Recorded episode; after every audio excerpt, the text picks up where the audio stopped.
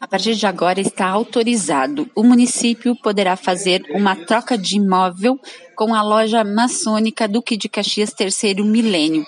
Com a aprovação do Legislativo Caxense, por unanimidade, nesta terça-feira, 14 de setembro de 2021, a Prefeitura poderá então trocar uma área de sua propriedade que fica no bairro Exposição e que está sob seção de uso da loja maçônica Duque de Caxias Terceiro Milênio por uma outra área que será adquirida por essa entidade no bairro Jardim América.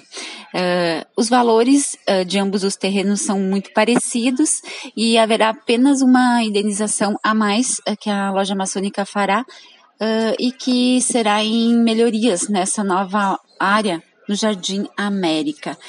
A partir de agora, com a aprovação do Legislativo Caxiense para virar lei, este projeto, o de número 139-2021, precisa da sanção do próprio prefeito, Adilode Domênico. Então, depois da redação final, essa matéria seguirá para o Poder Executivo para essa sanção. Da Assessoria de Comunicação da Câmara Municipal de Caxias do Sul, repórter Vânia Marta Espeiurim.